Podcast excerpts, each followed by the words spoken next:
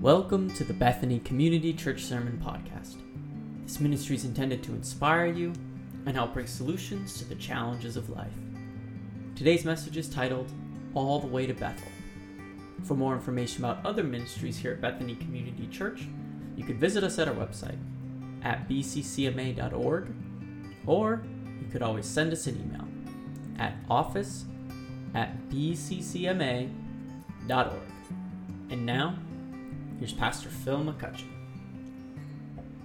We're going to, uh, uh, I want to pick up, uh, I had a, a, a, free week in terms of preaching. And what I mean is, i uh, not in a series. I'll be starting a new series called uh, Stretch on the book of Jonah, uh, July the 12th. And uh, July the 5th, I want to preach on, uh, next week, I want to preach on Can God Bless America Again? And I want to talk to you about God's plan for the nations. And, uh, but so today I had a free Sunday, and then uh, we had that awesome word. And wasn't that awesome last week from Pastor Tyler? And uh, what a great sermon. And uh, he, he talked about Jacob being called by God to go to Bethel uh, Jacob is running from his brother. He and his brother had conflict. He deceived his brother and took away his position in the family as the one who would inherit the family's wealth and be the, spiritual leader of the family. Jacob deceived his brother uh, and, and, uh, and did that whole thing. And then he ran from his brother. His mother came to him one day, and she, she was kind of behind the whole deception of g- getting the birthright given over to Jacob and taken away from Esau. And so she says one day, I think you, you know you better you better run. For first of all, I don't want you marrying one of the girls around here anyway. So go to my brother Laban's house, and he went went to uh, uh, went to Padan Aram, where his his uncle Laban lived, her brother lived, and there he met Rachel and Leah. You know, some of you know the story. If you don't, go read it in the book of Genesis, and you'll find there's this incredible, unbelievable uh, soap opera that happens in his life, and he ends up marrying both women. And so, but God had told him on his way to P- Aram, on his way there, he stopped at a place called Bethel. And the word Bethel, as we'll discover in a moment, meant house of God. He stops at Bethel, and there a, a ladder comes out of heaven and he sees in this dream he has, he sees this pathway to heaven. And God told him, I want you to, I want you to come back to Bethel. That was his word for, to him. And when he, when he finally left Padan Aram and things finally went sour with Uncle Laban, because Uncle Laban was a, a, more of a deceiver than Jacob was. And when he finally left there, when he finally left there, God told him, I want you to go to Bethel. And as uh, Pastor Tyler so well said last week, he went 95% of the way and he stopped at Shechem. He didn't quite make it all the way to Bethel. And we know that that was a tragic mistake because there at Bethel, there at Bethel, his, his daughter Dinah was defiled by, by uh, actually a man named Shechem, uh, who was the son of a man named Horam and uh, uh, his, uh, he decided, uh, he asked his father, go ask Jacob if I can have Dinah in marriage. And of course, the brothers heard about it, and all of Jacob's sons heard about it, and they, they went ballistic, and they determined to get, to get revenge, and they did. In fact, they killed all the men in the city. They killed all the men in the city. How do you come back from that as a parent? when your sons just killed all the men in the city. They killed all the men in the city, and they, t- they abducted all the wives and children. Things went really bad.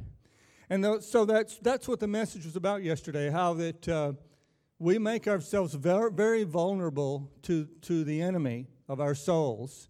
We make our families very vulnerable to the enemies of our family when we don't go all the way with Jesus when we don't go all the way to Bethel and we don't become sold out, completely sold out to Christ, and we don't become fully formed followers of Christ. Now, I'm not saying today that if you don't make it all the way to Bethel, you're not saved. I'm not saying you're not a Christian. I'm not saying you're not a believer. But I'm saying that you are in a place that's very vulnerable to the attack of Satan, very vulnerable to the attack of the enemy. It's really important that we go all the way.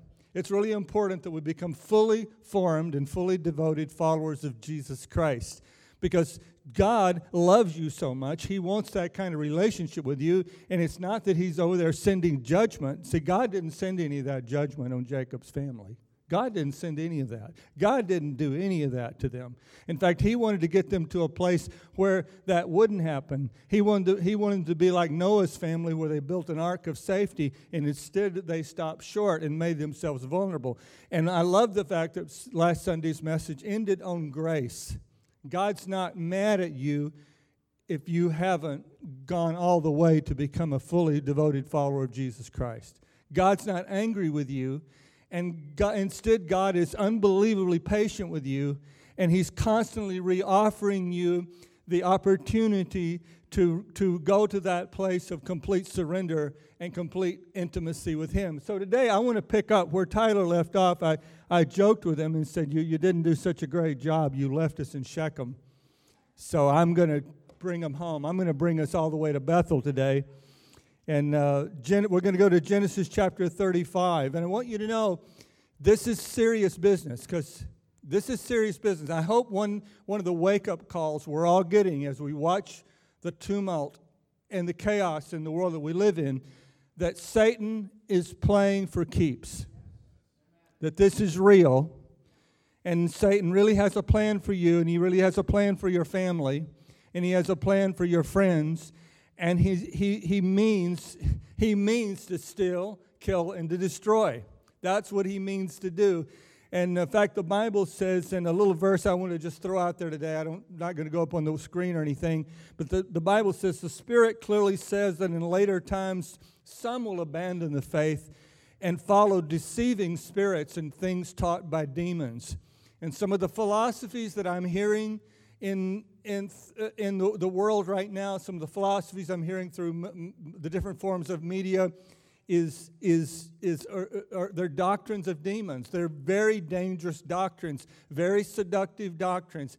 That's why you have to get your you have to get on to Bethel and get fully surrendered to Christ, fully under the authority of Christ, because you need Christ's authority and you need His protection over your mind and your soul and your body. You need His protection over the mind, soul, and body of your children. You need His protection over the mind, soul, and body of the people that you care about. That's what Celebrate Recovery is all about. It's about getting people into that ark of safety. It's about getting in people uh, under the authority of Christ, because under the authority of Christ is where there's real liberty and there's real freedom. Amen? Genesis chapter 35, verse 1 says Then God said to Jacob, Go up to Bethel and settle there, and build an altar there to God who appeared, appeared to you when you were fleeing from your brother Esau. So Jacob said to his household and to all who were with him, Get rid of the foreign gods you have with you, and purify yourself and change your clothes. Then come, let us go up to Bethel, where I will build an altar to God who answered me in the day of my distress and who has been with me wherever I have gone. Aren't you glad God is with you even when you're not fully in His will? He doesn't abandon you every time you get out of His perfect will. He is very loyal to you. So they, so they gave Jacob all their foreign gods they had and the rings in their ears, and Jacob buried them under the oak at Shechem when they set out, and the terror of God fell on the towns all around them, so that no one pursued them. Jacob and all the people with him came to Luz, that is Bethel, in the land of Canaan. There he built an altar, and he called the place El Bethel, because it was there that God revealed himself to him. I'm going to stop there. There's a lot more interesting verses, and I hope you'll read more on your own. Now, Bethel meant hard place. That's what Bethel meant. But Jacob met God there when he was running from his brothers, so now it was a holy place. I believe uh, we can all relate. We can all relate to m- most of our stories are about a hard place in our life that we, we looked up to God. We cried out to God. It may have been a, a crisis of circumstances.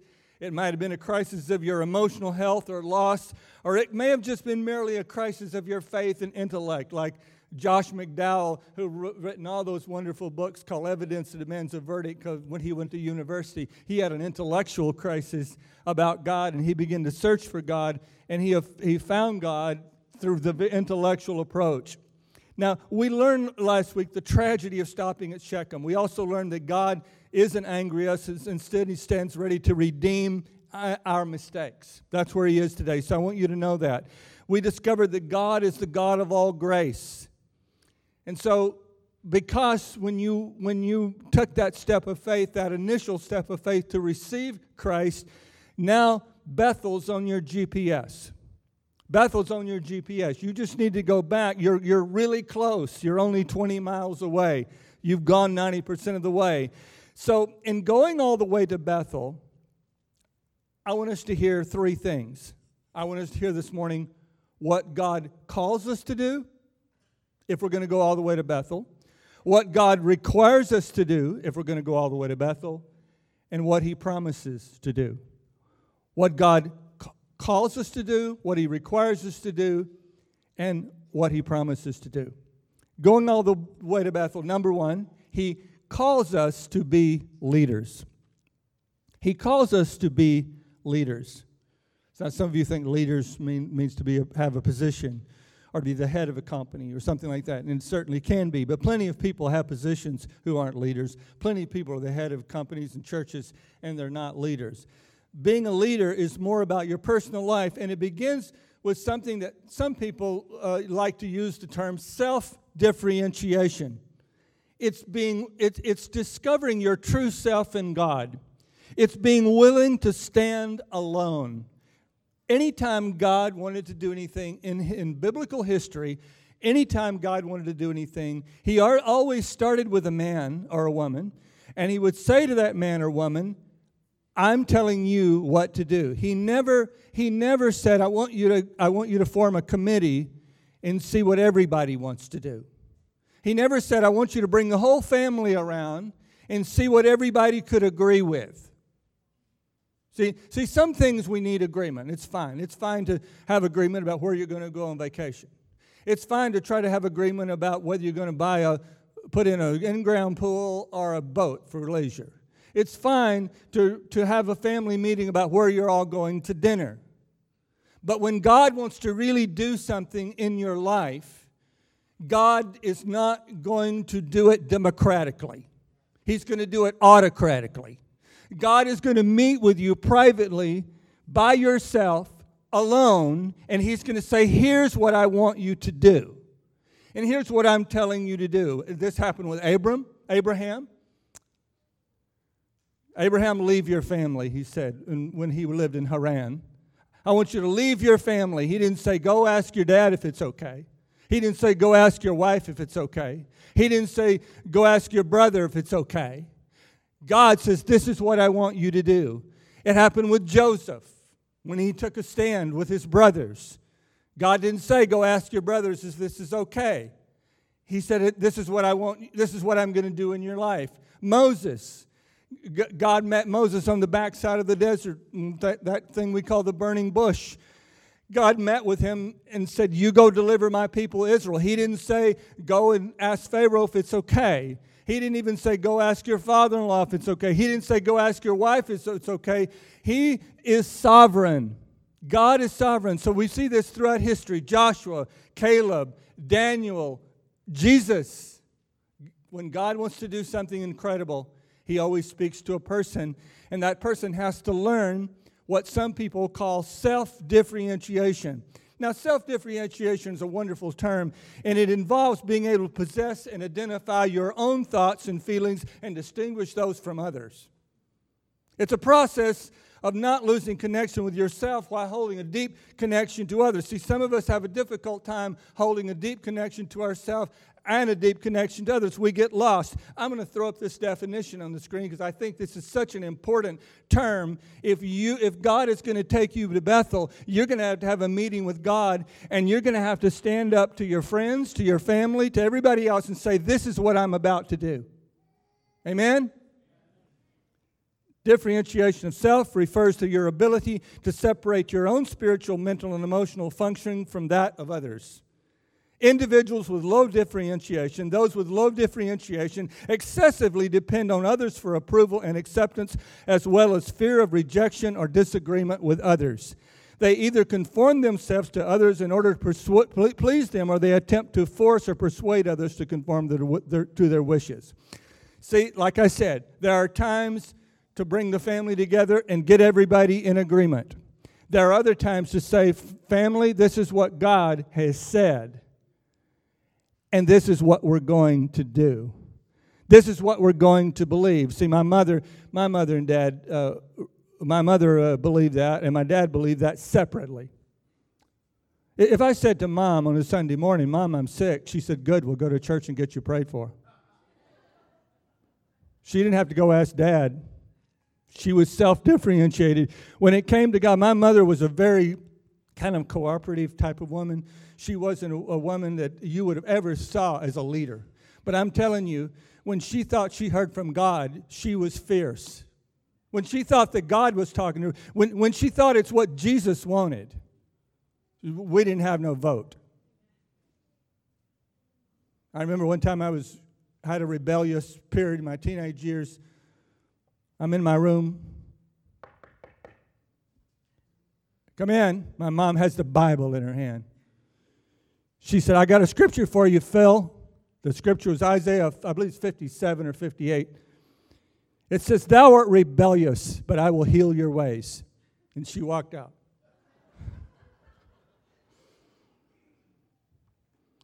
And no one knew, no one knew about how to go along to get along better than Jacob. He had a strong will mama who showed him how to steal the family inheritance away from his brother. She was the one who went to him and said, Your brother's going to kill you. You better get out of town. I, want, I don't want you married one of these girls. Uh, I want you to go find a girl in uh, the Padan Aram there. I want you to where my brother lives. Go find yourself a wife.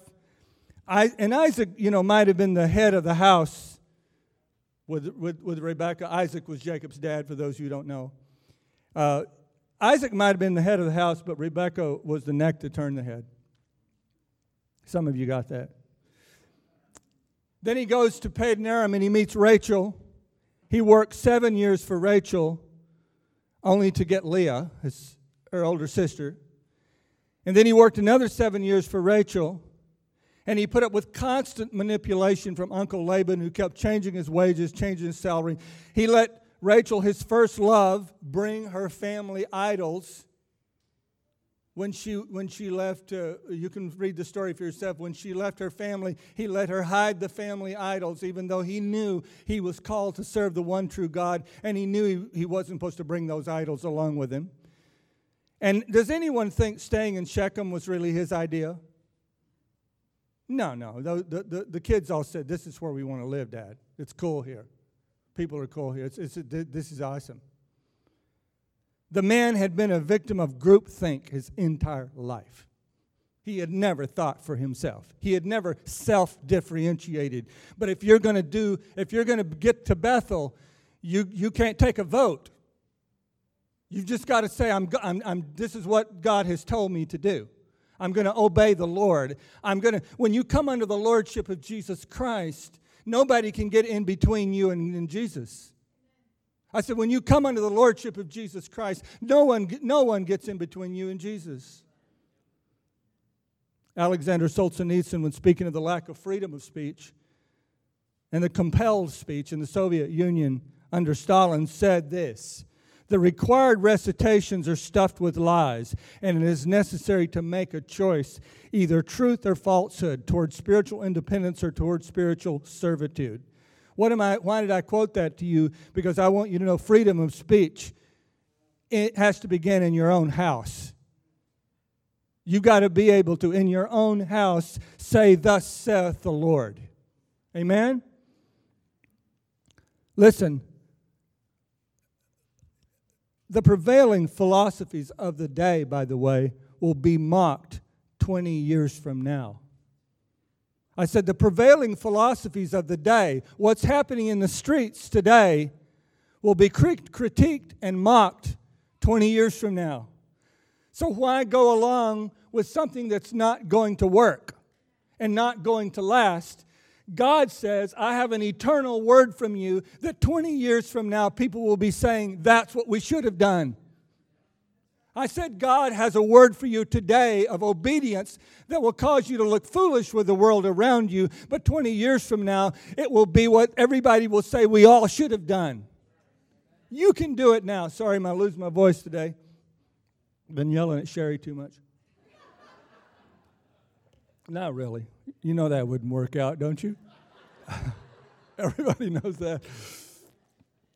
I love the book of Joshua, and I don't have time to tell you the story. I hope you'll read it for yourself. Joshua 24. Joshua standing before all the people of Israel. And he said, If you refuse to serve the Lord, then choose today whom you will serve.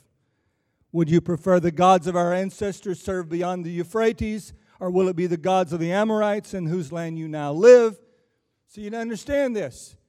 There's always alternative gods for you and your family to serve in the communities that you live in. But here's what he said As for me and my house, we will serve the Lord.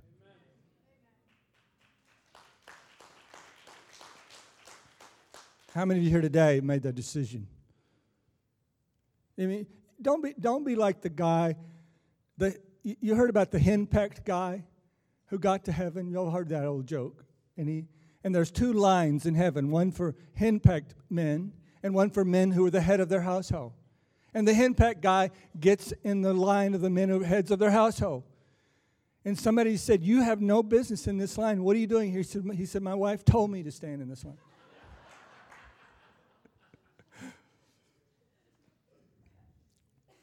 you see, I'm telling you, when the Holy Spirit, when you submit to the Holy Spirit, and you become a fully formed follower of Christ, everybody gets empowered.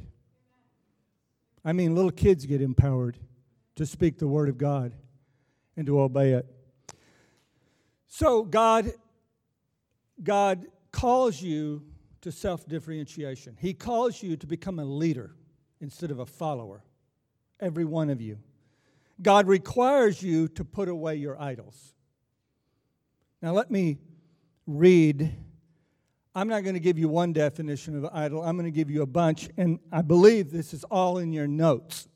If you, because I think I want you to go back and revisit these definitions of an idol. An idol is anything more important to you than God. An idol is anything that absorbs your imagination more than God. An idol is anything you seek to give you what only God can give you. An idol is whatever you look at and say in your heart of hearts, if I have that, then I'll feel my life has meaning.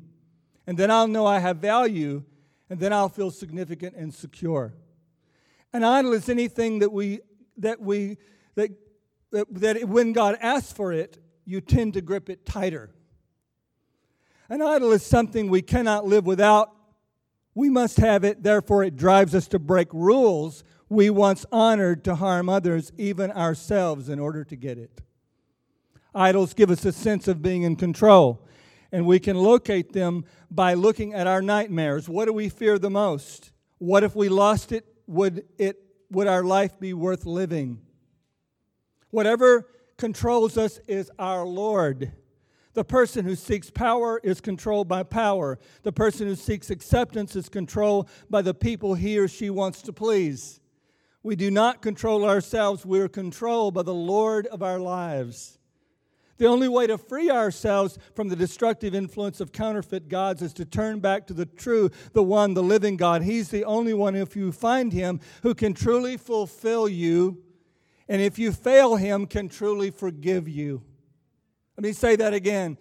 God is the only one who can fulfill you, and who, if you fail him, can truly forgive you. We all have idols, by the way, all of us. And we have, there are two categories of idols. And this is very important to understand. There are surface idols and there are source idols. Surface idols. Surface idol can be your career, it can be, your, it can be money, it can be sensual pleasure. Surface idols can be a lot of different things. But source idols, people who are smarter than me, who've studied this, give us a list of four basic source idols. And I think this is important for you to listen to power, a longing for influence and recognition, control, a longing to have everything go according to my plan, comfort, a longing for pleasure, approval, a longing to be accepted or desired. You see, you may have a, you may have a surface idol of money, but your source idol might be power because you like the power that money gives you. Your source idol, your, your, your, your surface idol could be, could be money, but your, but, but your uh, but I mean surface, but your source idol could be pleasure because money provides you the pleasure that you want in life. And, uh, and I think in life we tend to sort of, people have a power idol, usually have a control idol. Those go together, and comfort and approval go together. And, and, and, and we tend to get together with people who have opposite idols from us for some reason. For some reason, we tend together, we tend to, we tend to team up with people who have opposite. People who are control people, empower people, tend to team up with people who need comfort. Maybe, maybe that's because the power person tends to promise to the comfort person, I will keep you, I will make you comfortable, I'll take care of everything, you're not going to have to think. And that seems to be very attractive, some people. But these, these idols cripple us and keep us from going forward with God because when we come to Jesus, we, we make Him the ultimate. Jesus becomes the ultimate. See, an idol is when a good thing becomes an ultimate thing. By the way, we all want and desire those four things. We all want power, control, comfort, and approval. They're not evil. Power's not evil. Control is not evil. You ever been in a situation where nobody has control? It's not very much fun, is it? You don't like a situation where no one's in control. So, power, control, pleasure is not evil. Uh, uh, comfort is not evil. An idol is when a good thing becomes an ultimate thing. And God says, if you are going to have fulfillment with me and intimacy with me, I must become the ultimate thing in your life. You know, I've been, we had a wonderful conversation with a group of guys the day at breakfast, and we got to talking about how that all the turmoil in the world, coronavirus, lockdown, riots, all the things that are going on in our world, crazy world today, we all begin to say the same thing that we've all discovered greater joy in Jesus. And we were all surprised. We were all surprised that, we're, that, our, that our spiritual life has gotten better and, and there's a reason for that. By the way, Tim Keller, who's I've, of, those were a lot of his quotes. Tim Keller's done such a marvelous research on, uh, uh, on idolatry. Tim Keller has been diagnosed with, with uh, pancreatic cancer. And um, he said this, though, and he's, he's just so eloquent. He's even eloquent when he talks about his cancer. And he said, God is teaching God is weaning, let me say it correctly.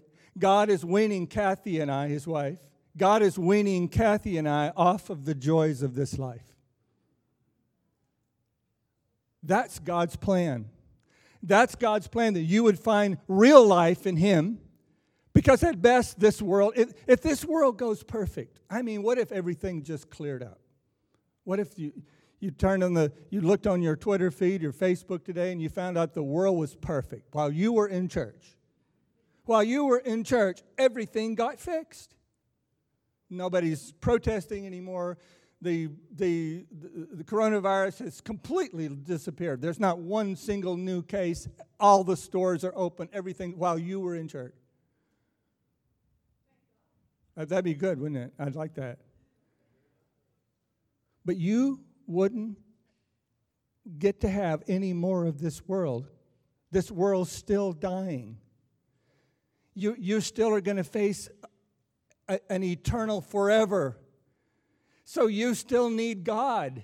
You still need the eternal, and that's what you're being invited to today. That's what it means to go all the way to Bethel. Is you're putting your hope in things eternal. You're putting your hand in. You're putting your life in God's unchanging hand. Hallelujah.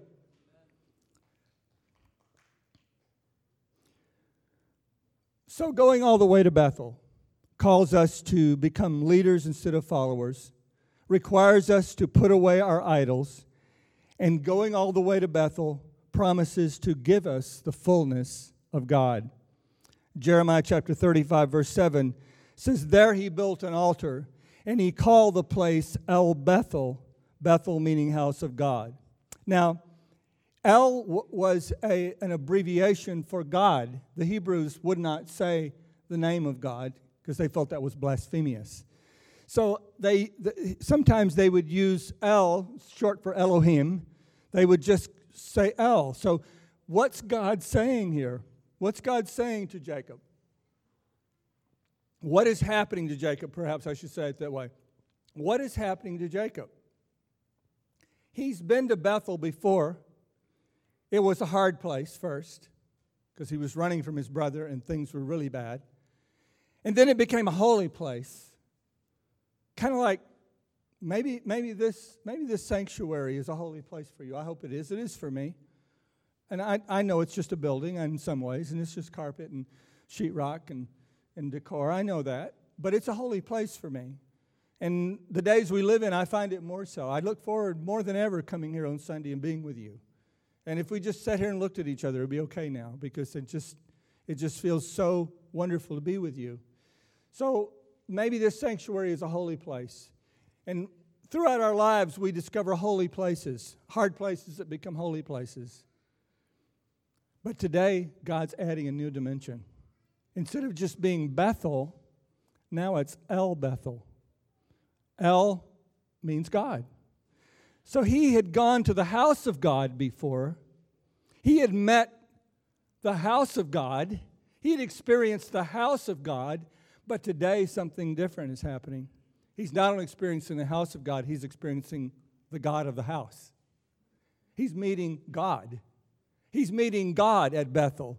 Not just the house of God at Bethel, but God at Bethel. And that's the promise of God. The promise of God is if you will leave your idols the things that you put before God, the things that have become your little gods, the things you've allowed to satisfy you instead of God, if you will leave them behind, God says, What I will reward you with is the fullness of myself. I will reward you with the fullness of myself. I'll reward, reward you with more of Jesus than you could have ever imagined. I will reward you with eternal joy that you never could have imagined. I will reward you with the fullness of, of, of, uh, of the infinite, eternal, all knowing, all loving, all powerful God who will live within you and reside within you, have intimacy with you at a level that will satisfy you in a way that none of those, none of all that stuff that you care about will ever satisfy satisfy you. That's the promise of God. Will a surrender to God, to Christ, I mean, cause you to have more money? Well, perhaps it could if, if your poverty has spiritual causes, and some people's does. Will a surrender to Christ cause you to find an amazing spouse and find a happy marriage? Perhaps if that's His will and and you're out of his will because you're at Shechem and you never have gone all the way. You just go to church. You, you, you, go to the house of God, but you never go to the God of the house. Will, will a full surrender to Christ cause you to have perfect physical health and, and get rid of all sickness? Well, it, it, it, if the underlying cause of your sickness is mental distress or lifestyle or lack of faith, yes, it could even help your physical health. Will a surrender to Christ make you bring you more, more loyal friends? It could.